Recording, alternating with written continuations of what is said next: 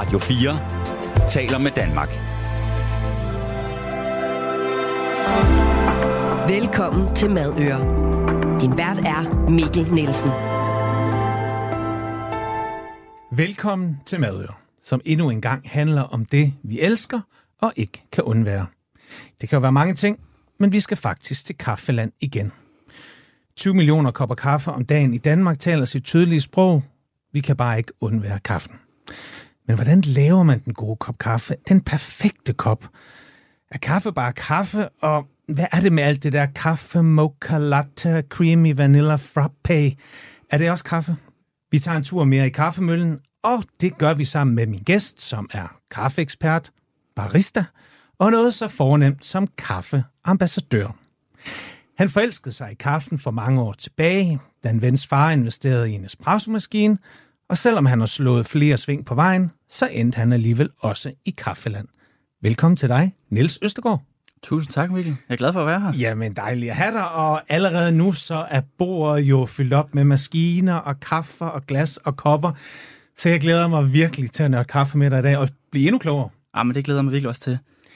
Niels, du er kaffeambassadør. Du arbejder til daglig for Nespresso. Ja. Og i dag er du vores kaffeguide. Ikke mindst til, hvad en god kop kaffe er, og hvordan man får endnu bedre kaffe derhjemme, og måske bliver endnu lykkeligere. Men inden vi når dertil, så kan der jo være nogle lytter, der allerede nu sidder og tænker, øh, kaffe, øh, god kaffe, øh, Nespresso. Ja. Er det ikke den der, øh, som alle har stående, hvor man bare klikker den der fidus i, og så trykker, og så siger zzz, og så kommer der noget ud? Altså, skal vi ikke lige få deklareret, altså, er det også god kaffe? Altså, jeg må sige, jeg har aldrig tænkt så meget over det, og jeg har altid troet, at god kaffe, det er sådan noget med en barista og en store maskiner og så videre, ja. og så videre, men øh, ja.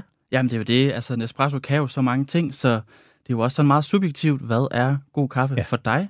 Og det er jo der, hvor Nespresso kan øh, mange ting. Vi har over 30, 35 forskellige kaffekapsler med forskellige smage, forskellige størrelser osv., så der, der er noget til enhver smag. Så jeg er sikker på, at alle vil kunne finde en, en kaffe inde hos Nespresso, som, mm. øh, som de vil tænke, hold op, det smager godt nok lækkert det her.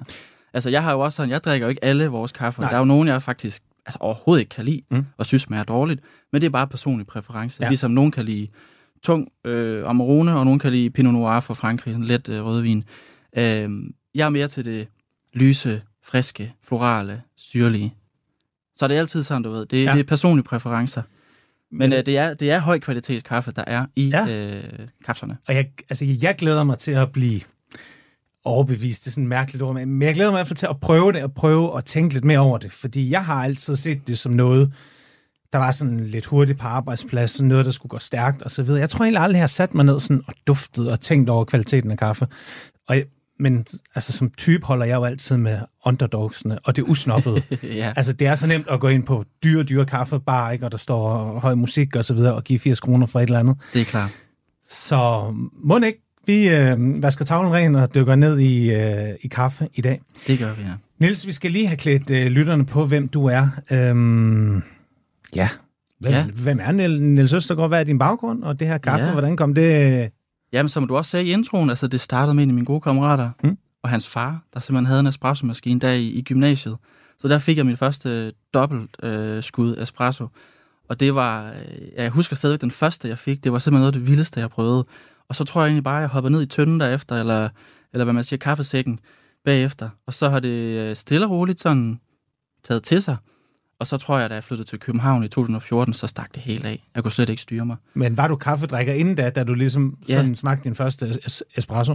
Øh, nej. Nej, nej, nej, så det første, okay. det var simpelthen den, den kraftigste, man kunne få, ikke? Okay, ja. så det var simpelthen det, der sådan vagte din kaffeinteresse? Lige præcis, jeg tænkte sådan, hold op, altså sådan, hvordan kan noget smage så intenst, og også øh, hvis man udvikler sig i munden ja. så meget, fordi sådan en espresso der, den kan jo virkelig meget. Jeg ja. tænker alligevel, at der skal noget til, at et ungt menneske første gang, man ligesom smager kaffe, og ligesom tænker wow på det, fordi det er jo både bittert og mørkt i smagen, ja. og forholdsvis tørt, og har måske sådan lidt tanniner og sådan noget. Klart. Hvad, hvordan, hvordan forklarer du det? ja, men det er et godt spørgsmål. Jeg tror, det er meget min sådan, karakter, eller sådan, hvem jeg er. Altså, mm. Jeg tror også, til gymnasiefesterne havde jeg også øh, specialøl med. Altså, jeg, jeg, var ikke, øh, jeg havde ikke Slots Classic med. Øh, jeg havde... Øh, dengang var specialøl for mig en, en, måske en leffe eller sådan noget. Men det var de andre drenge, de tænkte sådan, det er sgu lidt underligt, det der, Niels. Men jeg tror bare, det er noget af min karakter. Så sådan, jeg, øh, hvis der er noget, der er sådan lidt vildt, lidt crazy, eller noget, der er spændende, så, øh, så samler det virkelig hurtigt op, og, og nørder det også helt vildt. Og det er det samme, jeg har gjort med kaffe. Mm. Så jeg har læst, øh, altså jeg tror ikke, jeg kan ikke tælle det på, på begge mine hænder i hvert fald, øh, hvor mange bøger jeg har læst om kaffe. Og nogle har været super videnskabelige, andre har været mere sådan historiefortællende. Så har jeg jo så også arbejdet som kafferester, Ja. øh, før jeg startede hos Nespresso. Der restede jeg kaffe i, i syv måneder for Copenhagen Coffee Lab, som også opererer her i, øh, i øh, København, Ja. Danmark, men også uden for grænserne i Tyskland og Portugal. Men hvordan fandt du egentlig ud af, at det skulle være noget med kaffe? For jeg sagde også lige, at du havde slået nogle sving undervejs. Ja, Jamen Men, altså, jeg er, meget, jeg er super meget øh, hobbydrevet Ja, øh, generelt. altså, og man må også gerne sige nørd. Jamen nørd. Det er jo en kæmpe kvalitet. Fuldstændig. Jeg er kæmpe nørd. Ja. Øh, og det er med flere ting. Øh, jeg brygger også mit eget øl, for eksempel. Så det nørder jeg også. Men, men kaffe, det, her var, det var det første af sådan store ting, jeg virkelig mm. nørdede virkelig igennem. Um, så det er virkelig sådan en fast del af, af min karakter. Jeg er meget sådan hobbydrevet, så det, øh, det, det, det fanger mig nysgerrighed, og så øh, ruller bolden ligesom bare derfra. Så du flytter til København? Er Ja. det der, du så bliver kafferester, eller hvad? Er der, Så læser du noget? Eller Ja, hvordan? så studerer jeg, og så Ja. arbejder som kafferester ved siden af i, i den periode, der er Mm. syv måneder. Nu har jeg så læst i fem år, så det er jo ikke øh, hele mit studietid, øh, jeg har ristet kaffe. Men jeg fik en, øh, en, en gylden mulighed, øh, ufaglært som kafferester, men der sugede jeg bare viden til mig. Øh, og så når, når der lige var fem minutters pause imellem kafferestene, så stod jeg og stimede mælk og lavede latte og sådan noget, og hyggede mig med det. Så har jeg også haft en, en svoger, der har haft et par kaffebarer her i København. Ja. Så han har også været med til, og vi har haft nogle gode kaffesamtaler, øh, når vi var til familie, tam tam og så videre. Og derfra til Nespresso? Ja, men det er jo, øh, jeg har læst kommunikation, Ja. marketing. Øhm, og så på et tidspunkt, så tænker jeg, det skulle godt være, at jeg skal finde noget, der, der føles lidt mere sådan voksenarbejde, i hvert fald i forhold til, jamen undskyld, jeg siger det på den måde, men i hvert fald, det, det var det mindset, jeg var i Ja. ja. dengang. Det var jo sådan, okay, jeg læser på CBS, uddannelse, jeg skal ind i øh, en større virksomhed. Og så kom der det her jobopslag med Coffee Ambassador ved Nespresso, og jeg tænkte, jeg elsker kaffe, jeg ved øh, rigtig meget om det. Øh, læser kommunikation, det var måske et perfekt match, og det, det synes de også. Og så startede jeg ligesom bare der. Så hvad går dit job ud på hos Nespresso som kaffeambassadør? Det er sådan lidt en flydende rolle. Ja. Øhm, rigtig meget handler om at drive øh, sådan kultur, øh, virksomhedskultur. Og det handler jo, altså det, vores primære produkt er jo kaffe og kaffekapslerne. Ja. Så det er dem, jeg ved alt om, øh, og ved mest om. Så øh, om det handler om, at jeg laver kaffesmagninger og snakker om kaffen på den måde, eller inviterer øh, folk ind til Teams-kald og, og viser dem en PowerPoint. Det kan godt lyde lidt kedeligt, men det kan være, at jeg tager dem til Honduras, og så øh, oplever vi at, at høre en masse øh, om, om kaffe fra Honduras. Øhm, det er jo bare lige to eksempler, men jeg snakker meget foran, altså sådan foran mine ja. kollegaer. Om det så er folk i, på kontoret, eller i vores butikker. Vi har jo øh, også nogle butikker her i, øh, i Danmark. Øhm, så jeg er meget ude ligesom at formidle kaffe. Hvad er folks sådan, gængse opfattelse af Nespresso? Fordi, altså, før maskineren, hvad var Nespresso der? Var det, var, var, var det kaffe? Eller øh, hvad det, sådan instant? Nej, Eller fandtes Nespresso ikke før maskineren? Eller hvad, altså, historien er tilbage i slut 80'erne. Så var der en ingeniør, der simpelthen opfandt øh, den her lille kompakte maskine med kaffekapslen i er den aluminium. så gammel? Simpelthen. Og der købte Nestlé den så. Øh, så sidenhen har Nespresso så opereret som selvstændig firma, ja. men i sidste ende øh, var det Nestlé, der ligesom øh, startede, altså sådan, starter med at få det, få det Ja. hele i gang. Um, og dengang havde de så fire forskellige kaffer, øh, kaffekapsler, og dengang lignede det lidt mere en, en, en traditionel espresso-maskine, du ved, den med håndtaget, man lige skal Ja. klikke op og lige dreje på Ja. plads, og, og så videre. Senere hen så designet sig og udviklet sig til det der one-button system der. Um, Ja, som jo virker, og, og, og, og hvornår tager det fart? det tager først fart i Danmark, sådan i, i start midt nullerne. Ja. Der begynder det at gribe sig rigtig godt fat. Øh, men det, det er jo helt klart sådan øh, Nordamerika, hvor, hvor de har haft deres, øh, eller Nespresso har haft deres allerstørste sådan udvikling, Okay. og stadigvæk er, er mest til stede. Men ja, i Danmark, midt, øh, start midt nullerne, Hvad er danskernes opfattelse af Nespresso? Jamen, altså, det, det er sådan blandet. Der er, jo- der er jo nogen, der, der... Altså for kaffenørderne egentlig, de, de kan godt tænke lidt måske nogle dårlige ting om Ja. Nespresso. Og det er faktisk ud, ikke udelukket, men øh, til stor øh, del af det er, at det er et lukket system. Øh, som nørd, så kunne man måske godt tænke sig at styre nogle parametre. Man kunne godt tænke sig at styre, øh, øh, hvor, hvor varm vandet skal være, når man rykker. Øh, Ja. Hvordan skal man kværne kaffen? Øh, og ligesom se kaffen an. Og ligesom ja, nørde det på den måde, så man ligesom får en mere personlig kop kaffe, Ja, når man har brygget. Gennemløbstid og Nemlig. alt det her. Ja. Ja, alt det der, det kan vi godt gå, gå længere ned i. Men der er Nespresso så det her simple nemme system. Det er nemt at få en god kop kaffe, øh, bare ved at trykke på en, øh, ja. på en knap. Og det appellerer jo til rigtig, rigtig mange mennesker, at det er nemt, det er tilgængeligt, og så er der stort varietet i de forskellige smage. Jamen altså, jeg glæder mig. Niels har sådan en ny maskine her med, som ikke ligner nogen af de der, som jeg har set før. Det ligner nærmest sådan en lille rørmaskine i sådan en retro ja, farve. Så øh, det bliver spændende.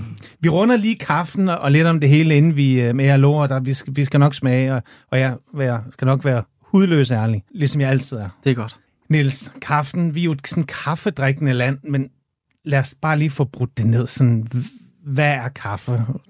Sæt en powerpoint på, and, ja. take, and take it away. Skal vi tage den helt tilbage til kaffefarmen? Jamen, skal vi ikke bare det? Det kunne sådan, være fedt. Så alle kan forstå det, hvad ja. det er, hvor det kommer fra, og, og, og også hvordan vi laver det. Og... Lad os gøre det. Jamen, jeg synes, vi skal ja, tage, tage oversøgs, fordi vi dykker ikke rigtig kaffe i Europa. Mm. Så, øh, og det er rigtig meget kaffen kommer fra Syd- og Centralamerika. Øh, Brasilien, det største kaffeproducerende land i verden. Um, men lad os tage ned på farmniveau mm. og, og kigge på, hvordan øh, vi går fra bønne og til os kaffedrikkende mennesker, der kan altså, simpelthen få en kop kaffe. Mm.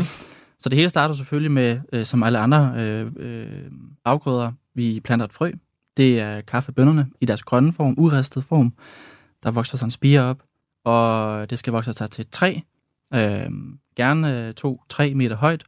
Og, øh, og det kræver jo virkelig, virkelig meget øh, fra kaffebundens side og, og få det til at, at øh, falde ind i det mikroklima og makroklima, der er ja. øh, det givende sted. Øh, der er rigtig mange ting, det, det går jeg ikke ned i, men altså sådan, det, det kræver rigtig meget at få sådan en kaffeplant til faktisk at have et udbytte. Øh, det er ikke så nemt igen. Um, Hvad er nu, nu nørder jeg, du, du, kom. du, du ved også, at jeg er vinmand, og yes. der har vi jo hele den her snak om også, hvor vinplanten står. Ja. Altså det her terroir står, er kalk, granit og så videre, og så videre. Og hvad fordi en vindrue får jo ikke bare sin smag af der, hvor man planter den, eller, Nej. eller af den stok, som man planter. Nej, præcis. Er det det samme med kaffe? Altså tager den smag fra undergrund og alt ja. det omkring sig, eller hvordan? Helt klart. Ik- ikke i lige så stor grad, som, øh, som vinplanter gør. Øhm, det er ikke sådan, at hvis du planter banantræer rundt omkring, øh, eller noget lignende, mm. at, at der så kommer banannoter i, i kaffen øh, på den måde. Øhm, men øh, det har en kæmpe indvirkning, om det står i leret jord eller i veldrænet øh, muljord øh, eller du der dyrker kaffe på en vulkanside. Øh, der, der, altså, det er lige så komplekst som, øh, som min på den måde i hvert fald. Okay. Øh, og så kræver planten jo også ekstremt meget vand. Altså den kræver helt vildt meget øh, nedbør. Mere end vi får i Danmark årligt. Øh, stabile temperaturer, øh, gerne varme temperaturer, men ikke, ikke sådan noget over 30 grader. Gerne have sådan en rimelig stabil klima øh, omkring. Det er også derfor, man gerne vil op i højderne. Som rigtig meget kaffe bliver dyrket sådan 800 meter over øh, havets overflade, og gerne op til der er simpelthen nogen, der er næsten helt op til 3.000 meter over haders overflade. Okay. Altså, og på det tidspunkt, der vil nogen i hvert fald mærke, at ilten den er lidt ja. anderledes. Så det er hårdt arbejde at være kaffebunden. Øhm, så nu er vi så kommet til, at vi skal øh, plukke mm. eller høste kaffebærne. For det er, simpelthen, det er jo simpelthen bær, der, der, der øh, gror frem på, på kaffetræet. Ja. Sådan nogle røde bær, vi kalder altså på engelsk coffee cherries, ligner som en kirsebær. Hvor så indeni, der er så to kaffebønner.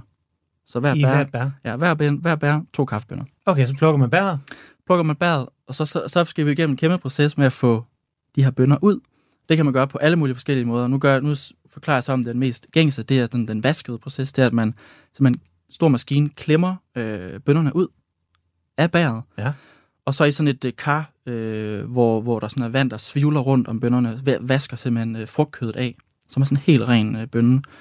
Den er så rigtig meget øh, fugt ind i, eller sådan vand, vandindholdet mm. er, er højt, det skal man have ned på mellem 16 og 20 procent, før den sådan er shelf stable, hedder det på engelsk. Altså, at den ligesom holder sig, og ikke, der ikke kan gå rød i under transport. Derfor skal den så soltørre. Øhm, eller man kan også tørre det i en maskine, men det, det, mest, det bedste øh, valg, det er helt klart at, at, at bruge, bare bruge solen. Okay. Det kan tage sådan mellem 3 dage til to uger, afhængig af intensiteten af solen. Ja, okay. Der er også en fermenteringsproces, inden vi tørrer. Ja. Øhm, som øh, har stor indvirkning på, på smagen. Øh, vi skal smage, det smager jo lidt mere, når vi skal smage kafferne. Ja, ja. De der øh, øh, forskellige måder at gøre det på. Ja. Fordi det, det er også rigtig spændende. Nu er de så øh, tørret og klar til at blive fragtet. Så skal vi øh, ned, til, øh, ned til havnen på et skib afsted til Europa. Og derfra distribueres til et væld af resterier rundt om Europa. Og det er, en, det er en grøn bønne? Helt grøn bønne. Den er ja. hård Den lugter virkelig mærkeligt. Den smager endnu mere forfærdelig. Øh, du kan ikke rigtig spise den, for det er det, simpelthen den hårdeste plantemateriale i øh, hele planteverdenen. Så det er hårdere end sten og, og så videre. Og det er det, så restningen det kan gøre, det er, at det kan, det kan simpelthen skabe, at der bliver så stort et pres inde i kaffebønnen øh, der, Ja. at den udvider sig. Forestil dig, der er sådan en masse små, små, små kamre inde i øh, kaffebønnen. Og når øh, der er jo så også lidt øh, fugt, lidt øh, vand i, når, når det tryk så stiger, så udvider det sig. Altså de springer simpelthen de her, og så, så øh, bliver kaffebønnen lige lidt større, og så bliver den også porøs. Og det gør, at vi faktisk kan putte ned i en kværn og, og kværne den øh, til den kværnsgrad, vi nu har brug for. Og hvad med selve ristningen? Fordi det er jo, det er jo ja, det, du arbejder som kafferist, så jeg tænker også, det er en videnskab i sig selv. Det er en kæmpe videnskab. Øh, Let ristet, mørk altså? Ja, lys mellem mørk, og så øh, alt ind imellem. Altså sådan, der er jo, øh, man kan ikke bare dele det ind i tre kategorier. Der er jo steps hele vejen. Det kan tage alt fra 8 minutter til omkring 20-22 minutter, alt afhængig af, om du rester ved måske 180 grader eller 240 grader. Og hvordan gør man, altså er det, er det sådan en stor ovn, Det er pande, typisk- eller hvad? Typisk sådan en kæmpe trumle, Ja, der drejer rundt, drejer rundt. Ligesom vaskemaskine fortsætter det, ja, drejer rundt. sindssygt, ja. Så er der bønder derinde, og så under, under trumlen er der så øh, gasbrænder eller en varmekilde. Og så mens den ligesom drejer rundt der øh, relativt hurtigt, ikke flere tusind omdrejninger i minuttet, men relativt hurtigt, og varmen kommer i, øh, eller kommer op under, så udvikler bønderne sig ligesom. Alt øh, vandet fors- forsvinder, så begynder Maillard-reaktionen, altså den her bruningsproces, Ja. som vi kender fra, når man, når man steger en bøf, så bliver den der skår, øh, stegeskorpe, som giver en masse smag, det er præcis det samme, der sker ved, øh, ved kaffebønner. Altså det er Maillard-reaktionen, der går i gang. Og øhm, når de så har det her first crack, som man siger, altså bønnen, den simpelthen ikke kan holde på trykket, så Ja. siger den puff. Altså gør den det? ja, altså, det- kan, man, kan man simpelthen nærmest se Ja, det? så lægger man øret til kafferesten, så siger det... Øh, lidt ligesom popcorn. Ja. Ikke helt lige så vildt, øh, men sådan en tredjedel af lyden, hvad popcorn er. Så det er ret, det er ret fedt at stå der, når de sådan kommer til det der, øh, ja, hvor de så popper. Det er en dejlig lyd. Okay, og så... Og så er de som Hmm. mere eller mindre klar. Ja. Og så er det kafferesteren øh, filosofi, eller hvad vedkommende har, øh, har brug for, at kaffen bliver til, der, der kommer ind i spil. Ikke? Så det, det kan være, at man skal have en lysristet til noget filterkaffe. Det kan være, at du skal have en mørkere ristet til noget espresso. Eller noget helt tredje. Ja. Så der er virkelig mange altså steps øh, og valg at tage fra øh, spiren bliver plantet i, i jorden på kaffefarmen i Ecuador til, at øh, du står og, og kan brygge kaffen hjemme øh, i dit køkken. Det vi lige har hørt her lyder jo enormt romantisk, og landbrugsprodukt, og fra jord til bord osv. osv. Altså jeg tænker, for jer må det jo være noget større, og noget mere big scale, og kaffen skal vel også fyldes i de der små øh, kapsler og så Helt videre og så videre. ja. Øhm, kaffe er jo sådan et område, hvor man også tit tænker, bæredygtighed, det er Klart. der er produktion i, i, i U-lande, og, og man skal passe meget på, hvad man siger i den her debat, og derfor skal jeg heller ikke uh, kaste med skældsord eller overhovedet nogen uh, dogmer mig ned over noget. Men hvordan, er, altså, hvordan ser det ud derude sådan i forhold til bæredygtighed og fattigdom og kaffeproduktion og Ja. fair trade og hvad det hele det hedder? Altså, det ser ikke godt ud på den måde, men det ser bedre ud, end det har gjort Ja. længe. Okay. Fordi netop store firmaer, altså tunge firmaer, der, der køber øh, utrolige mængder kaffe, de, øh, de har fundet ud af, at det er vigtigt, at vi gør noget seriøst inden for bæredygtighed. Ja. Så alle de store firmaer, de har øh, altså virkelig gode bæredygtighedsprogrammer, programmer, og det gør en forskel. Mm. Øhm, der, er dog, der er dog lang vej endnu, vil jeg sige. Altså, jeg vil ønske, at kaffefarmer øh, eller kaffebønder var sådan lidt, havde lidt rockstjernestatus, ligesom vinbønder har. Ja. Altså, jeg, jeg- har sådan en idé om, at det er relativt nemt som vinbunden at tjene ret fint. Øh, afhængig af, hvilken sådan filosofi øh, bag ja. en vin det er, ikke? Men øh, det er de absolut færreste øh, kaffebønder, der kan leve bare et normalt godt liv på den måde. Altså at have bil og penge til, til at få fikset dine tænder og sende øh, dine børn øh, på alskens ting. Altså det, der er rigtig mange, der sidder utrolig hårdt i det. Ja. Øhm, lige sådan en lille fun fact, det er, at altså sådan, der er rigtig mange kaffeproducenter lande, hvor der er så lidt penge at tjene, at øh, den gennemsnitlige alder for kaffebønder er godt over 50 år. Så der er virkelig mange unge, potentielle kaffebønder, der kunne viderebringe, ligesom at innovere og skabe nyt, der vælger det fra, fordi de ser ikke en, en, en ah. fremtid i det. Okay. Så vi ser også, øh, vi ser også at kaffeproduktionen den rykker sig, rykker sig meget mere nu om dagen. Ja. Øh, for eksempel Australien er også begyndt at dyrke kaffe, fordi der er kommet et behov for det. Øh, det er bare sådan et land, man ikke lige tænker sådan, skal de dyrke kaffe? Men det kan de faktisk godt helt nordpå i Australien, der, der dyrker mm. De noget. Øh, men det er virkelig et problem, altså faktisk at tjene penge på, på, øh, på kaffe. Og det er jo så økonomisk bæredygtighed. Ja. Men det er faktisk noget, der, der styrer ekstremt meget i forhold til fremtiden for kaffe. Hvad så med selve sådan klimadelen? For du, du sagde, du, at der Mm. skulle bruges rigtig meget vand og, Ja. og, så- og så videre, men passer de forskellige mikroklimaer så til det, og har de... og sådan Ja, ja, der- netop. Altså, sådan, det, det er utrolig få kaffefarme, hvor du vander. ja, kun så, Altså, ja. det, det er simpelthen regn, du, Okay. øh, du øh, jeg bruger. Ja. Øh, så der er hele det her med øh, vand og ressourcer og energi på den måde, øh, når, du, når du skal producere og transportere og riste og for eksempel lave kaffekapsler og, og bryg. Øhm, men selve på, på sådan simpelthen på kaffefarmen, Ja. så øh, det, det er ikke den største øh, altså del af, af regnskabet. Det er, sådan noget, det er mere sådan noget som, øh, som reel transport, og, og, og så når vi tænder maskinen, altså alle slags maskiner, og vi får brygge på det, det, det er faktisk der størstedelen af energiforbruget, det ligger. Og vel også de der kapsler. Altså nu, det ligner plastik og aluminium og sådan noget, og det er Ja. noget engangs. Det, Altså, nej, ja, Eller hvad? Jo, eller, det er- eller, det der er bliver jo- I vel, der, der, altså, det er vi kan lige så godt tage den, for jeg ved folk, de sidder og tænker det ja, derude. ja, netop. Det er jo noget, vi Øh, altid får spørgsmål Ja. på. Øhm, vi er så også det, det eneste firma i verden, der har øh, vores egen øh, genanvendelsesprogram. Så øh, vi har lavet øh, aftaler med Stena, for eksempel her i Norden bare, det er i alle andre lande også, Okay. til at øh, indsamle kapsler, genanvende. Sådan Så hvis man at, har øh, den derhjemme, så kommer man i en pose Ja. for sig, og så tager man den med ind i en Lige butik. præcis. eller? Ind i en butik eller Okay. ned til din nærmeste kiosk, og skriver lige en lille kode på, du finder på vores hjemmeside, og så henter DAO den, sender den til øh, ophug, kan man sige. Ja. Så al, øh, al kaffen indeni bliver, kan for eksempel blive øh, lavet om til gødning eller sådan biogas. Aluminium bliver øh, skilt fra, smeltet om til, lad os sige, leverpostejs, aluminiumbakker eller noget andet. Altså det kommer ind ja. i... Det kommer det rigtige sted hen. Det kommer rigtigt sted hen. Men kan man ikke lave sådan en der, hvor man... Er der ikke nogen af jeres konkurrenter, der har noget, hvor man selv fylder i og lukker den igen? Eller, eller, er det, Jo. eller har jeg ikke set sådan noget? jo, der er nogen, der laver sådan noget. Okay. Øh, jeg har selv prøvet at lege med sådan en. Jeg havde utrolig svært ved at få et godt resultat Ja. ud af det. Øhm, men det, det, øh, det er meget niche, i hvert fald, at selv fylde okay. på. Fordi det, det er også lidt sådan, systemet er til for, at det er nemt, convenient, og så gør du det mindre nemt ved, at du skal skrue af og fylde på, og tamp og skrue på igen og gøre ren og sådan noget. Men det er en, det er en, det er en lille niche, ja. Vi, øh, vi eksperimenterer også med papirbaseret, eller sådan øh, biobaseret, øh, hvad siger man, kapsler. Ja. Så det ikke er aluminium. Øhm, og de har set øh, positive resultater indtil videre. Vi har haft dem i Frankrig indtil videre. Så kapslen er kommet for at blive. Nu handler det bare om at blive ja. Ved med at udvikle og gøre det mere og mere Lige præcis. klimavenligt ja. og bæredygtigt i forhold til uh, Ja.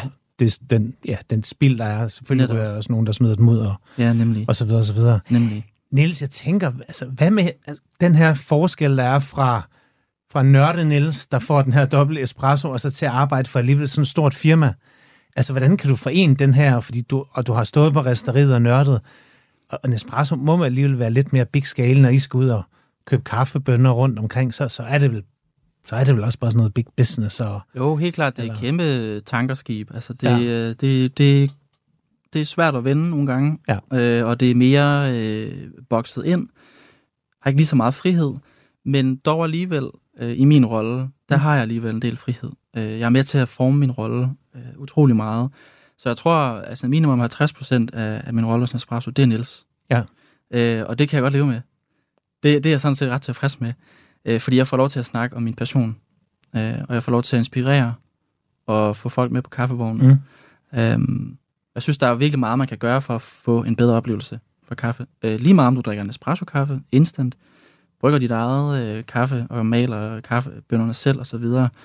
Der er masser af ting, man kan gøre for at, at få en bedre oplevelse. Og det er sådan noget, jeg elsker at snakke om. Ja. Ja. Og det er lige meget, hvilken kaffedrikker du er. Men så lad os snakke lidt om det. Mm? Fordi vi, altså, vi er jo et kaffedrikkende land. Ja, det må man sige. Hvad, altså, hvad drikker vi mest af? Vi drikker mest øh, filterkaffe. Ja. Altså formalet, øh, du ved, Merl Rød, øh, Karat og, det, og alt det der. Ja. Øh, på en Mocha Master eller en øh, Melita. Og hvordan har Det- du med sådan en? Jamen, det har jeg det fint nok med. Ja. Øh, Altså, jeg kan godt savne det nogle gange. Ja, men jeg synes også, der er sådan en Altså, i min kafferejse, så har jeg også drukket det masser, ja. masser af gange. Hver gang vi er i sommerhus, så er det det eneste, vi drikker. Ja. Så der er sådan et eller andet, sådan også noget hygge over den. Øh, og der er også sket rigtig meget kvalitetsmæssigt øh, på den front. Ja. Øh, men jeg har min tilgang til, for eksempel, sådan en filterkaffe, den er måske også anderledes end vores bedsteforældres, eller vores forældres. Mm. Øh, jeg kan godt lide sådan at veje kaffen af, og veje vandet af, så jeg ved, hvad forholdet mellem vand og kaffe er, så jeg laver ligesom mine opskrifter. Ja. Så når jeg har en eller anden kaffe, det kan godt være, at jeg køber hele bønner og kværner selv, så, så sørger jeg ligesom for at vide, hvad er det, jeg har at arbejde med. Øh, hvor meget vil jeg bruge til hvor meget vand, og skal jeg røre lidt i kaffetrakten, mens den brygger, for lige at, at få lidt ekstra ekstrahering ud, og så videre, og så videre. Så leger jeg lidt med det. Så jeg gør det også til min ting. Sådan. Jeg tænker Men ja. tit, der er mange, der glemmer faktisk, at, at, at vores bedsteforældre Ja. faktisk, eller, eller faktisk drak, drak rimelig godt kaffe, tænker jeg, fordi de, de mange fik jo kværnet bønderne selv. Det, I alle supermarkeder, ja. der var jo de der kaffemøller, Ja. hvor man kunne tage hele bønner, Woo, og så duftede der jo i fuldstændig fantastisk også, ikke? Lige præcis. Så på en eller anden måde må, må de jo også have drukket god kaffe. De har, vi drikker generelt god kaffe i Danmark. Ja. Altså, øh, på, på det plan, Ja. helt klart. Øhm, det kommer også af, at vi er et land, der er rigt.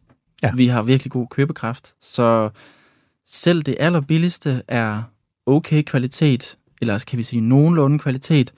Øh, jeg vil dog stadigvæk slå et slag for, at man betaler 10 15 kroner mere for den kaffe, man køber. Og også i forhold til snakken med, at øh, kaffebønderne skal have lidt, lidt flere penge mellem hænderne. Ja. Øhm, der er det virkelig, at det allerbilligste, der ved man bare, at øh, der har alle mellemmændene taget største det bid af kagen. Kan man sige noget sådan generelt om, om kafferejsen de sidste sådan 30-40 år? Helt klart. Også i forhold til sådan bare forbrug generelt. Altså i 90'erne, der begyndte cafékulturen virkelig at boome, øh, som Starbucks jo egentlig startede øh, over i USA, og det kom så, til, kom så til Danmark, og det var der, folk begyndte ligesom at lære at kende espresso, cappuccino, latte og så videre. Så det har ligesom været en stor revolution, og der er jo nogen, der kun drikker deres kaffe på vej til og fra arbejde, mm. som er sådan kaffen fra en kaffebar, for eksempel Ja. en flat white eller en cappuccino. Altså, der er jo ikke noget smukkere end at være i Italien, og så se ja. Sådan en, en flot mand i 35 grader, der bare kommer fuldstændig stram suit, svingen ind, ligger sin ene øve, og så får sin dobbelt espresso, ikke? Ja, og, Og så så bare videre, afsted igen. Ja, netop. Altså, Og det er jo faktisk det er jo en helt anden øh, kultur end Ja. ja. vores. Altså, vi, vi, vi vil jo helst sætte os ned, øh, sidde over foran øh, nogle venner, familie, kollegaer, og lige tage en pause. Altså, vi bruger kaffen aktivt, socialt.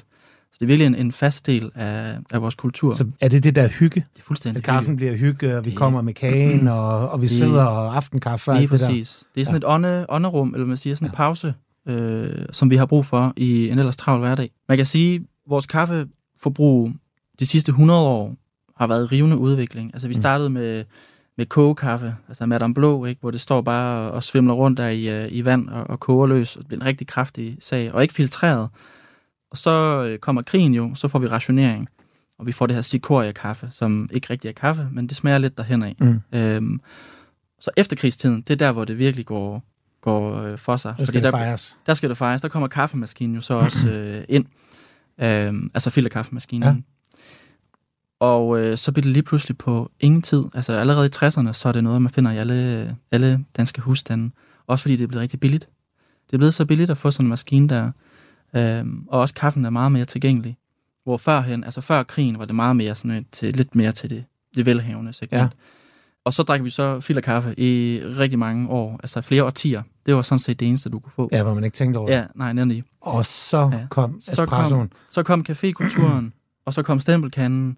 Stempelkanden kom faktisk før cafékulturen. Ja. Og nu, altså hvis vi spoler lidt frem, altså jeg vil bare sige, at jeg selv, jeg har jo 12 måder, jeg kan brygge kaffe på derhjemme. Jeg kan vælge, jeg kan vælge lige præcis, hvilket humør jeg er til, og så øh, vælge den kaffe, jeg gerne vil have. For Og det er lidt det samme i forhold til forbruget i dag. For lige meget hvor du går hen, kan du få kaffe. Om det så er ready to drink, kolde i 7-Eleven, Ja. alle mulige slags brands. Hvordan har du med dem? kold. Jeg har faktisk fint med nogle af Altså, dem. jeg, jeg, jeg, jeg, jeg er helt vild med det. Ja, men jeg er også, øh, der er nogen, jeg svæver til. Ja. Og, øh, og, og er altid går ind til. Jeg kan faktisk godt lide Bold. Jamen, jeg synes også, de gør det godt. Ja, jeg kan godt ja. lide det. Jeg havde en kollega den anden dag, som, som, som fik sådan et koffeinchok. Ja. Hun anede simpelthen ikke, at der var tre skud i det, og, og, og havde simpelthen bare tænkt, at det skulle være noget læskende. Ja. Og hun, hun blev simpelthen Og dårlig. Hun, hun dirrede bare. Ja. Hun, øh, ja. Så sådan, altså det, det findes stadigvæk, det der sådan koffeinchok, ikke? Ja. Hvor Ja, det man, kan øh, ja, ja. Ja. Jamen, altså, men jeg kan også godt lide de der fra Starbucks, der er lidt ekstra sødet, Ja, og især på de tyske autobahns, nu går turen snart for mig. Jamen, der er de ekstra gode, ja. De har så meget af alle de der, ikke? Og med vanilje og alt muligt Ja. der. Jeg synes bare lige, men det går faktisk det går lidt ind i også sådan yngre forbrugers øh, forbrugsvaner. De Ja. vil gerne have personalisering. Så det er også det der i forhold til at gå til Starbucks og få lavet en, der hedder noget, der tager to minutter at bare udtale mm-hmm. og Mhm. sige, fordi at så er den lavet på en helt speciel måde, og det er koldt skum, og det er med den der sirup, og det er med den der topping, og så videre, så videre, så videre. Og det er også derfor, vi ser så mange valg. Altså, øh, nu har jeg jo også, øh, jeg har jo smuglyttet lidt til nogle af dine tidligere episoder, den om Hansen Is. Det Ah, var en genial, genial episode. Der snakkede de også om, at en gang, der var der kun øh, den nougat, vanilje og træfarvet is. Og det var sådan, du ved, det var det, man havde at vælge mm. imellem. Men i dag, hvis vi skal så bruge frem til at skifte produkt ikke, med kaffe, vi har 200 valg, når vi går ind i Føtex. Ja. Altså, der er så mange forskellige ting, Ja. man kan samle op. hvor er i forhold til sådan, for mig er kaffe også meget mælk. Og alt. Ja. det der frappe, latte, altså alle de der, Ja. ser vi en eller anden bølge lige nu, hvor, hvor kaffen bliver mere sådan, altså som du sagde, convenient, men også sådan mere sød, mere dessertet, mm. mere fyldt med flødeskum og chokolade og alt muligt, eller er det fordi jo. De tror- unge og ikke kaffedrikkeren gerne vil være med på kaffebølgen, selvom man ikke helt kan lide det? Der er helt klart det, altså dengang, øh, nu er jeg 30 år, øh, så dengang øh, for hvad, 14-15 år siden, jeg startede med, eller smagte min første Mm. kaffe, der var ikke så mange altså, valg at få Så sød- sukkerknald eller sød med Ja, ja, så er det sukkerknald og sødmælk, ikke? Men, øh, men nu her, der har de unge jo altså alt muligt, øh, Mm. mm. de kan putte i, når de besøger caféer. Så det er meget nemmere for dem at komme ind i kaffens verden. Men det fastholder måske også lidt mere i det her med, at det skal være med, med flødeskum og Ja. ja. siruper og så videre. Så, øh, det søde. Det søde, ja. Ja. ja. Øhm, men om det er kommet for at blive, altså om det, om, om det sådan udvikler, udvikler sig, det, det kan vi jo kun spå om. Jeg har jo sådan, også når vi har snakket madkultur generelt i mad her, det der med at få søde ting Ja. tidligt i sit liv, og blive ved med at få ting, der er søde, mm. Øh, en nugget, der allerede er lavet, ting Ja. fra en stor amerikansk forbruger, der er måske er sødet og så videre. Men jeg har sådan en idé om, at det fastholder i en sød smag igennem mm. Hele livet, og man også derfor har svært ved at rykke sig ja. Til rødfrugter og ting, der, der ja. Ja. smager af andre ting. At vi får sådan en sød smag igennem hele livet. Ja, det er ligesom sådan groomer ens øh, præferencer ja. lidt. Ja. ja. ja det, det kunne godt være, det, det er en spændende teori. Who knows? Ja, who knows? Nå, Nils, giver du en kop kaffe? Det du tror, jeg gør. Fedt. Så skal vi i gang i maskinen. Ja, det synes jeg, fordi øh, noget af det, jeg også har glædet mig til, det er det her at prøve at lære at smage på kaffe, og prøve at nørde kaffe sådan lidt mere ned i... Jeg er jo vinmand, og tænker meget over på det, og, en, og også nogle af de andre gæster, vi har haft, når man ligesom lærer ting. Men det her prøve at, øh, at smage en kaffe, og prøve at tænke lidt mere over det, især de her kapsler her, se hvad det kan. Ja. Og nu starter det, Ja, og det er en ret vild lyd. den spænder lige op, ja. Den brygger simpelthen kaffen ved at, at altså, man drejer kapslen rundt cirka 4.000 gange i, i minuttet, og så sådan en jetstrøm af vand ned igennem kapslen. En af de ting, som jeg synes var virkelig lortet ved en espresso, da jeg havde en, for, for, for ja. Ja. det havde jeg, Ja. det blev ikke varmt. Nej, ja. Så det er jeg virkelig spændt på, om jeg får løst den der bok, fordi det synes jeg faktisk var noget af det, der var lidt Mm. træls det her med, fordi kaffe skal meget helst være varmt, når man Klar. kører den igennem. Så ved jeg godt, så er nogen, der siger, ja, så skal du lige køre vand igennem en gang, og så er det lidt varmere og sådan noget, men Det gør man ikke lige til hverdag. nej. Og jeg har anskaffet mig sådan en af de der Sage-maskiner der, Mm. som jeg synes er... Sådan semi-automatisk, ja, sådan en... øh, som kværner og... med touch ja. og, og Ja, så ja. videre, som både kan trække et, et godt skud espresso og en americano, og alt står, ja. hvad man ligesom skal og så videre. Den, og den fylder heller ikke ret meget. Ja. Det var jeg faktisk lidt overrasket over, hvor god kvalitet espresso den kunne lave. Mm. Tidligere havde jeg sådan en ECM, sådan en tysk dual boiler, så lækker maskine, som ja. Jeg havde i 15 år, som jeg også elskede. Ja, Den fyldte bare, den er lidt og vildere. min kone tog aldrig bruge den, Nej. og så videre, og så videre. Den her, det bare sådan plug and play, ikke? Ja. Nu er der kaffe. Nu er der første kop kaffe. Okay, det er... Vi brygger lige lidt. Vi skal prøve øh, at smage to forskellige kop Okay. kaffe over for hinanden. Ja, altså nu får du lov til at styre showet med den her kaffesmagning. Nu kan, Fedt. Altså der er, det, er en, det, er en, det er en fed nok lyd. Kan du godt lide den? Ja, det er Jeg sådan lidt hvad for- rumskibsagtigt. Ja, det er sådan lidt spacey. Helt klart. Og så videre. Okay, men hvad er det første, du, du er ved at lave nu her? Det øh, første, jeg vil lave nu her, det er, at vi skal smage på en etiopisk kaffe, Ja, og så skal vi smage på en kolumbiansk kaffe. Og nu skal vi lige snakke lidt om det, man gør, når man har plukket bærene Ja. på kaffefarmen. For den etiopiske bruger en øh, metode, som hedder tør-metoden, eller den er simpelthen tørret kaffe. Ja. Så der tager du kaffebæret og venter med at få bønderne ud, og så lader du den tørre i solen. Ja. Og øh, det, det så gør, det er, at det både fermenterer, og under fermenteringsprocessen, så er der jo, der er jo naturgær på alt slags frugt og grønt og sådan noget. Det, det skaber en masse smage, så man kan få nogle ret sådan vilde smage øh, ud af det her. Men det, der sådan basalt set gør, det er, at den, øh, altså det her frugtkød, der er, egentlig er, det tørrer jo ind. Øh, sødmen derfra, og en masse andre ting, det trækker sådan lidt ind i kaffebønnen, Ja, okay. og giver netop meget mere fylde, meget mere sødme. Øh, Så selvom man gerne vil have frugtkød der, så sidder der noget tilbage, der både starter fermenteringen, Ja. og i sidste ende også giver noget smag til kaffen. Lige præcis. Ja, okay. Ja. Øh, Altså, så der det, dufter, så- der dufter der virkelig begynder godt at dufte rigtig godt, ja. Ja. Nu skal vi lige bruge en kaffe mere, Okay. og så er vi klar til smagningen. Det er så den kolumbianske. Så skal jeg lige rykke lidt rundt på det her. Jeg er spændt på, hvor nørdet det her det bliver, det her med at smage. Fordi nogle gange, jeg, jeg hører ting, der, jeg hører noget, der hedder cupping, og man har små skeer og, Ja, ja, og slurper og, og det hele og det hele. Jamen, så har du godt glædet dig, Mikkel. Godt. Jeg har nemlig taget de rigtige skeer med. Er det rigtigt? Ja, det har jeg. Er der en speciel ske? Der er en speciel ske, simpelthen cupping-skeen, som øh, falder okay. lige dejligt nemt ned og kan samle en god mundfuld kaffe op. Prøv så, at for- øh, så prøver vi smage. Prøv lige at fortælle os, hvad cupping er, mens vi lige brygger færdig her. Cupping er, at øh, altså, øh, basalt set er cupping en måde at grade din kaffe på. Altså simpelthen give den en karakter. Ja, Så, og det er ud af fra 0 til 100 point.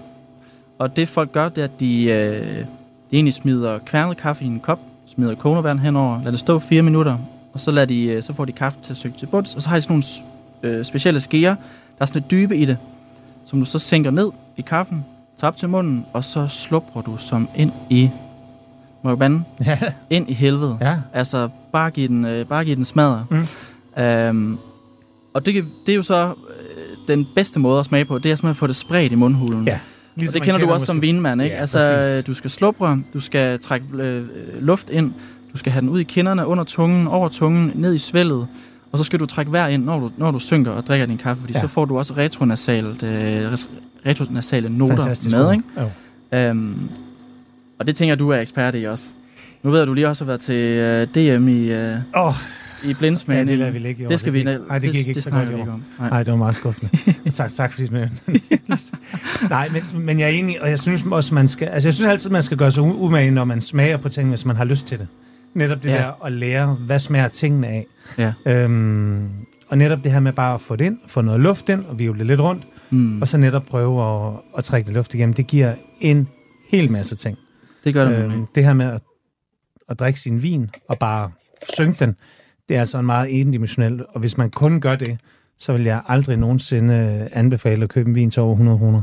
Så øhm, nu bliver der skænket op i en kop. I en kop. Øhm, her okay. kan man jo godt snakke om, om sådan crema, ikke? Det kan man, det kan man nemlig godt. det er jo det der fine lag, der ligger ovenpå. Øh, I hvert fald, når jeg bestiller en espresso eller laver en. Nu skal vi lige passe på, at vi ikke vælter her. Ja. Nu kommer der nemlig kaffe, kaffe, og den kommer der. Yes. Yes. Så er vi Så klar. nu har vi to kopper stående foran hinanden, og jeg har Ja. fået den her seje ske. Særlig okay, ske. den er meget fed. Ja. Okay, så hvad så, Niels? Vi skulle lige høre, of, øh, høre om den kolumbianske. Yes. Den etiopiske, det var den tørrede. Ja, Bæret blev plukket. og hvad er det for en? Frugtkøden. Øh, den etiopiske, Mm. det er den med mest i. Det er den til øh, på din venstre side. Den har jeg Nu er den på den højre yes. side. Ja. Øh, og det var den, der havde mere sødme, mere fylde og lidt øh, vilde noter også. Ja, Øh, på grund af fermenteringen, På grund at af man, er, at man er lidt ja. mere... er- Ja, Lige præcis. Den anden, den kolumbianske, den er så vasket. Det var det, jeg snakkede om, øh, da vi var på kaffefarm, at øh, bærne, eller bønderne blev trukket ud af bønnen, og så vasket helt rene. Der får man en lidt mere ren, clean, syrlig, øh, livlig profil Ja. øh, med den kolumbianske, fordi den er vasket. Øh, og så er den også lysristet. De begge to er lysristet. Og så synes jeg ellers bare, at vi skal prøve at smage. Altså nu, nu har jeg jo bare lige duftet til den. Det er altid en god start. Og bare allerede der, Hvad så? Hvad tænker du? jamen jeg tænker, det er meget, meget tydeligt. Ja, Fordi den her dufter af, altså den, øh, den øh, etiopiske, det er den, der ja. Har frugten, ikke? Det er den, der er ja, ekstra frugtig og, Ja. og, og, og sødme og fylde Og det er meget, meget, og, det og er vild. meget, meget tydeligt, for man dufter sødmen, og man dufter frugt. Ja, Øh, præcis. tropiske frugter, banan, sådan nogle. Ja. Og den anden, den kolumbianske, Den er netop, som man vil, mange vil dufte til det og sige, det her, det er nok kaffe, som man kender det. Den har Lige lidt mere sådan præcis. en ren. den er lidt mere bare ren og skær kaffe. Okay. Men den har måske en lidt mere syrlig profil, Ja. du skal prøve at lægge mærke til. Hvad for en skal vi smage først? Jeg synes, vi skal smage på den kolum- kolumbianske først, Okay. og så starte med den vilde etiopier øh, bagefter. Godt. Så det vi så gør, nu har vi allerede duftet til den, Ja. ja. altså øh, stikker næsen i, gerne lige bruge øh, først det ene næsebor, så det andet næsebor. Nogle gange så får man lidt forskellige ting op, øh, og det kan bare lige tage to sekunder lige at, lige at dufte. Læg mærke til, hvad det, hvad, det, hvad det dufter af. Og så prøver vi jo så at bruge skeen i dag. Normalt vil vi bare tage en slurk. Vi kopper. Men vi, øh, vi kopper så ned med skeen, yes. så den er fyldt øh, sådan næsten op. Yes. Og så op til munden. Lige præcis. Så må man gerne smaske lidt, når man øh, smager. Mm. Må jeg høre umiddelbare tanker. Dejligt. Dejligt. Øhm, det er meget rent i smagen. Det er meget mm. syrestyret, Mm. tror jeg, man vil bruge. Det er, det, er, det er noget, folk vil genkende som kaffe. Som måske noget, man er vokset op med. Jeg kunne godt forestille mig, at det her også er en moderne kaffe lige nu. Fordi den er sådan, sådan meget autentisk. Altså, altså, jeg vil sige, den sidder virkelig længe i munden. Ja. Øhm,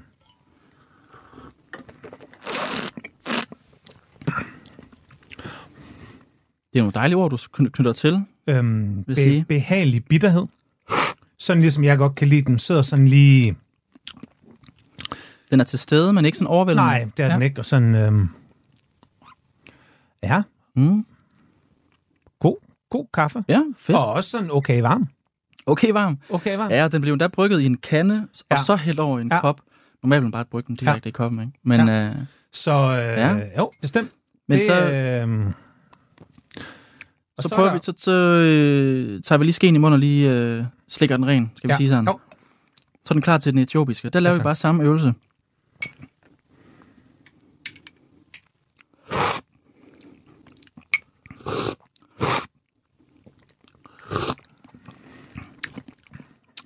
Mm.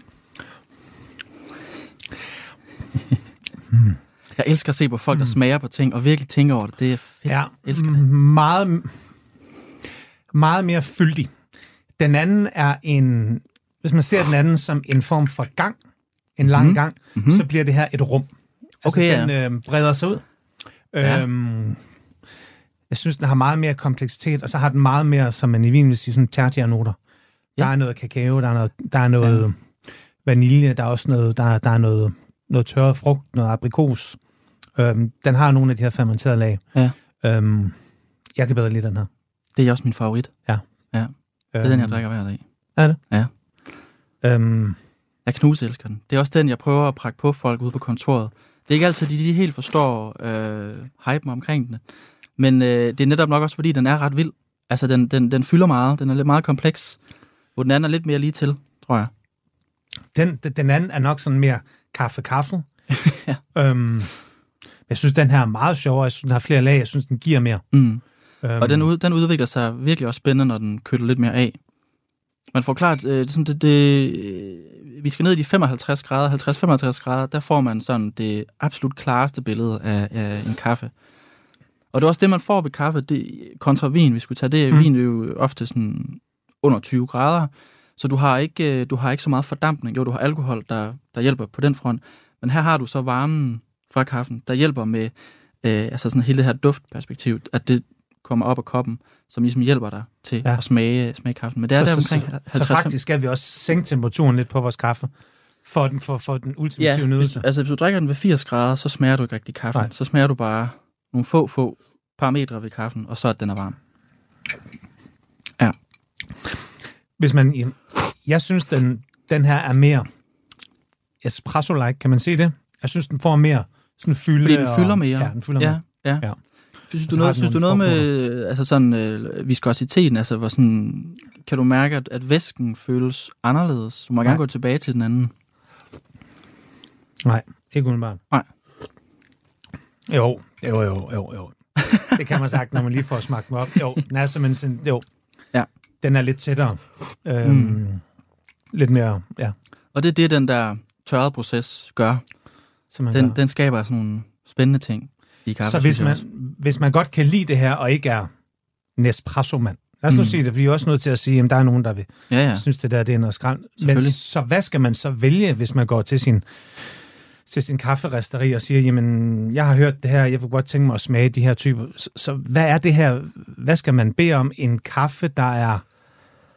Ja, altså, man skulle gå efter procesmetoden, altså, ja. og det kalder man egentlig, på engelsk, så kalder man det natural, fordi den er bare naturlig, Ja. natural. Man har ikke gjort så meget ved den, man har bare lavet den tørre i, i, i bæret. Okay. Øh, og jeg, altså, alle er sådan st- større specialkaffe-brands, jeg har været ved, de har altid haft en natural på, på, øh, Okay. på hylden, Ja. altså en tørbehandlet. Og dem køber jeg i hvert fald tre ud af fire gange. Altså, Og det er, det er fedt. Også fordi, at det, altså det er jo bare, det her det er jo bare en, det er jo bare et udtryk ja. af den her procesmetode, øh, og er meget sådan klassisk for Etiopien, for det er jo dem, der, det er egentlig dem, der startede med at gøre det på den måde. Det er så bredt sig i løbet, altså igennem tiden, øh, ud i verden, altså tørre bærene på den her måde, ellers har man vasket bærene rene. Øh, så det er virkelig sådan et klassisk udtryk af en etiopisk tørbehandlet kaffe. men det må også være, det må være billigere at vaske den for alle dag. Og mere ja, sådan du, øh, du bruger meget en- mindre vand, Ja, Lige præcis. Så der er også noget, det, øh, som du siger, det er skarpt, ja. Det er billigere at lave en uh, natural, men det er ikke fordi, du får en dårlig kaffe ud af det. jeg kan bedre lide natural. Fedt. I'm all natural. You're all natural. Okay. Nå, Sådan. ja tak. Hvad skal vi så have? Så skal vi simpelthen gå lidt op i, lad os sige, intensitet, fordi nu skal vi smage espressoer. Okay. Øh, og der skal vi så smage, det jeg lidt har planlagt her, det er, vi skal prøve at smage Arabica Ja, over for Robusta. Ja. Du nævnte jo Italien lige her før. Øh, de har altså kultur for, at i alle deres kaffeblends, der er der lidt Robusta i. og hvad er robusta? Det er simpelthen bare ja. En, en sort, der er lidt... Den Det, er lidt øh... Øh, åh, åh, kan jeg lave en eller anden øh, analog, eller hvad siger man, analogi til vins verden? Vi har den overordnede art kaffe. Ja. Øh, bare hedder Coffea. Og så er der så Coffea Corne- Canephora, som så er Robusta, og Coffea Arabica. Og det er de to altså enkeltforgreninger. Ja. Og så ud fra dem er der så øh, sorter. Øh, Hundredvis af Ja. sorter. Ligesom at der er Pinot Noir og Cabernet Franc og så videre. Øh, nu kender jeg ikke lige helt sådan, øh, hvordan det er i, i forhold til vin, hvad, hvad det hedder. Sådan, ikke? Men, øh, men øh, ja. Men robusta er lidt mere... Er den robust og mørkere og mere bitter, eller... Ro- Robusta er nemlig mere bitter, og den ja. er, øh, og det er simpelthen den årsag, at Nu den... kører rumskibet ja, nu kører rumskib igen. Så Nielsen rykker lige en Jeg rykker lige endnu tættere på mikrofonen, sådan der. Øh, Robusta er, har dobbelt så meget koffein i end øh, Arabica, og koffein er et bitterstof. Ja. Så Robusta er fra naturens side øh, mere bitter. Og bare lige en fun fact, altså koffein er egentlig, øh, fordi det er bittert, er sådan et øh, insektmiddel fra naturens side, så der, der er færre insekter, der går i Robusta. Og det gør, at den har fået navnet Robust, øh, Robusta, fordi den er nemmere at dyrke Ja, okay. simpelthen nemmere at have med at gøre. Øh, den kan klare øh, vildere vejrforhold. Øh, den kan også blive stresset meget mere, hvor Arabica, den, hvis det lige går lidt skidt i en kort periode, så er det bare Ragnarok. Så derfor har den ligesom fået det her navn. Ja, tak. Ja. Og så den anden Arabica, det er den, den, den der er mere... Det er den, vi kender mest i Danmark. Ja. Altså, det er meget svært at finde robusta kaffe i Danmark. Okay. Øh, I dagligvarerhandlen for eksempel. Det måske hvis du finder nogle af de her klassiske italienske øh, brands, der, der sælger øh, sådan De helt kaffe. små De der små der. firkantede hårpakker, ja. Der er nok lidt robusta i, ja. Hvis man har været i Italien og fået en espresso, så har du 100% prøvet øh, en sådan 50-50 Arabica Robusta Ja. kaffe. Det vi skal smage, det er så, øh, altså vi har nogle fede navne til vores kaffe, den her den hedder Diabolito, fordi den er bare en lille djævel. Den er en kraftig sag, og den er, altså jeg tror det er 90% Robusta og 10% Arabica. Okay. Så det er virkelig et klart udtryk af Robusta. Og den, øh, altså, den har en appel tydeligvis, øh, hvis man kigger til Italien og andre lande selvfølgelig. Vietnam, største robusta producerende land i verden. Øhm, Men er det sådan Men fra det er land virkelig- til land, hvilke kaffetyper, hvor bitter man godt kan lide sin kaffe? ja, det er det. Altså, Helt klart. og der, der er vi ikke så meget robusta land her. Nej, det er vi ikke. Nej. Vi er lidt mere sarte, altså, Okay. i forhold til det. Ja. Øh, jeg ved ikke helt, hvad der egentlig gør. Altså, hvordan, hvordan det endte sådan. Øhm, men øhm, det skal nok blive spændende, det her. Fordi der er kæmpe forskel på de her to. Øh, jeg glæder mig til at se din, øh, din ansigtsudtryk, når du, når du smager dem op mod hinanden. Hvad er du selv mest? Jeg er mest til øh, arabicaen. Ja. ja. Og det er fra Peru, økologisk. Ja. Og så skal vi have den her. Kan rigtige Robusta. kaffefolk sm- smage, hvor kaffe kommer fra? Altså ligesom dygtige blindsmager, at de godt ser, om det er med Det er Malo fra St. Emilion, eller Malo Ja. fra Australien. Jeg kan virkelig godt lide det spørgsmål, fordi det er ikke lige så nemt, Nej. som øh, vi, vi tog kafferejsen der før, fordi hvis vi bare kunne smage kaffen, som den var dyrket mm. på øh, kaffefarmen, så ville det måske være lidt nemmere. Men du har lige pludselig også en kafferester, Ah, ja, er der kan klart. sætte personlig præg på. Selvfølgelig. Øh, og så er der måske en barista, der brygger den på en særlig ja. måde. Så det er lidt sværere Ja. øh, at vide præcis, eller sådan kunne gætte sig frem til det på den måde. Ja. Øhm, men Også- der er helt klart nogle, sådan, gener, sådan nogle generelle ting, man kan sige, at kolumbiansk kaffe er ofte mere til den syrlige, røde, friske bærnoter.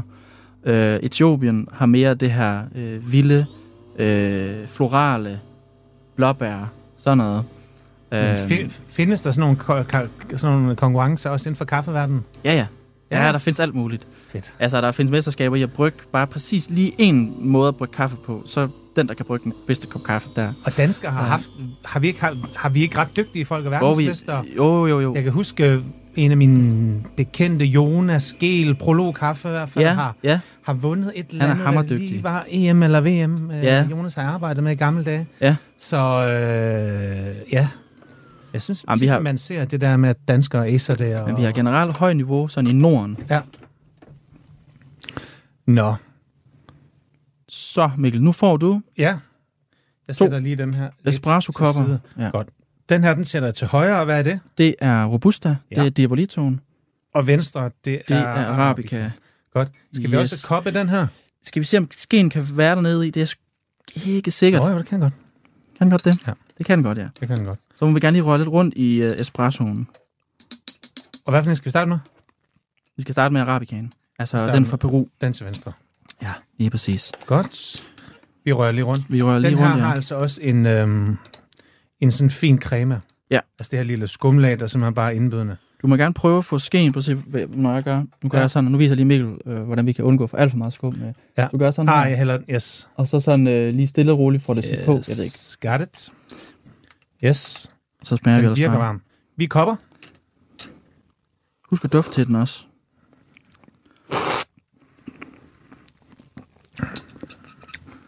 Jeg kopper lige en gang mere. Så. Nu er der ikke så meget væske og... Mm. Og have med at gøre. Dejlig skud espresso. Der er sgu espresso. Ja. ja. Det synes jeg. Fedt. Cremet, øh, Mhm. afmålt bitterhed, god fylde. Og så har den nogle af de noter, som jeg godt kan lide. Jeg, Ja. jeg køber min kaffe ud af de der Nordic Roasters, det er fordi det ligger tæt Mm. på mit arbejde. Ja, ja. Og de har altså noget af det der, hvor jeg godt kan lide, at der bliver noget, sådan noget soltørret frugt, og så bliver der noget af det der gums, altså sådan kakaoen og Ja. sådan, sådan noget underliggende, ristede nødder og sådan noget der. Ja. Og det har jeg også lidt her. Ja. Øhm, Men der er stadigvæk noget syre, der lige kan balancere ja, ja, det ud. Ja, og jamen, sådan, det er der. Altså, der er syre og tannin, som egentlig sidder i munden på en behagelig måde. Ja, ikke? Øh, fuldstændig ligesom Når du siger tannin, så mener du en form for tørhed. Jamen ja, Eller sådan Altså, noget, der... sådan lidt kombination Struktur. af tørheden og lidt af bitterstoffet, der sådan sidder Ja. sådan ude i siden af munden, ikke? Ja. og sådan holder det hele på plads. Ja. Jamen, så glæder mig til at høre, hvor meget tannin du synes, der er i den, ja. Ja. den her fra den her robusta kaffe her. Ups, der fik jeg helt perfekt. Der fik man lige...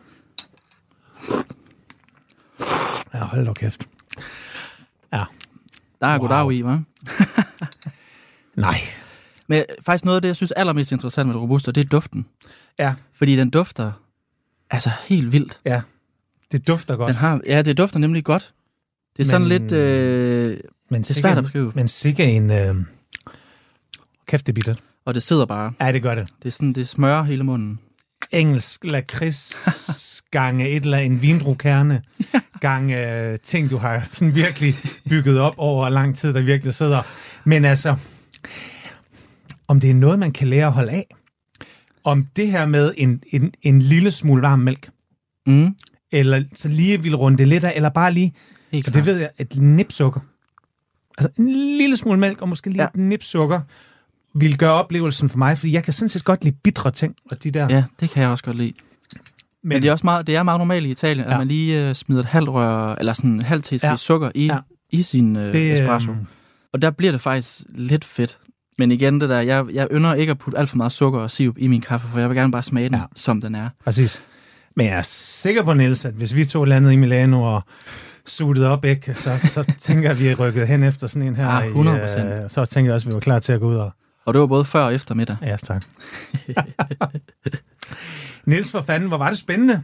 Og øhm, jamen, tiden den går jo altid alt for stærkt i det her program. Jeg ved simpelthen ikke, hvorfor. Så, øhm, men vi kom igennem kaffen. Vi fik smagt Robusta, Arabica. Vi blev klogere alle sammen. Det håber jeg i hvert fald. Og tusind tak, fordi du vil være med til at give os en indføring i kaftens, kaftens historie, vaner og ikke mindst, hvordan man smager og kopper all the way. Nils, have en rigtig god sommer. Tak i lige måde, Mikkel. Det er det Madøre. Det er hver søndag kl. 13.05 på Radio 4. Og husk, at alle tidligere udsendelser, dem kan I finde, der hvor alle podcasts bor. Ha' en rigtig god dag.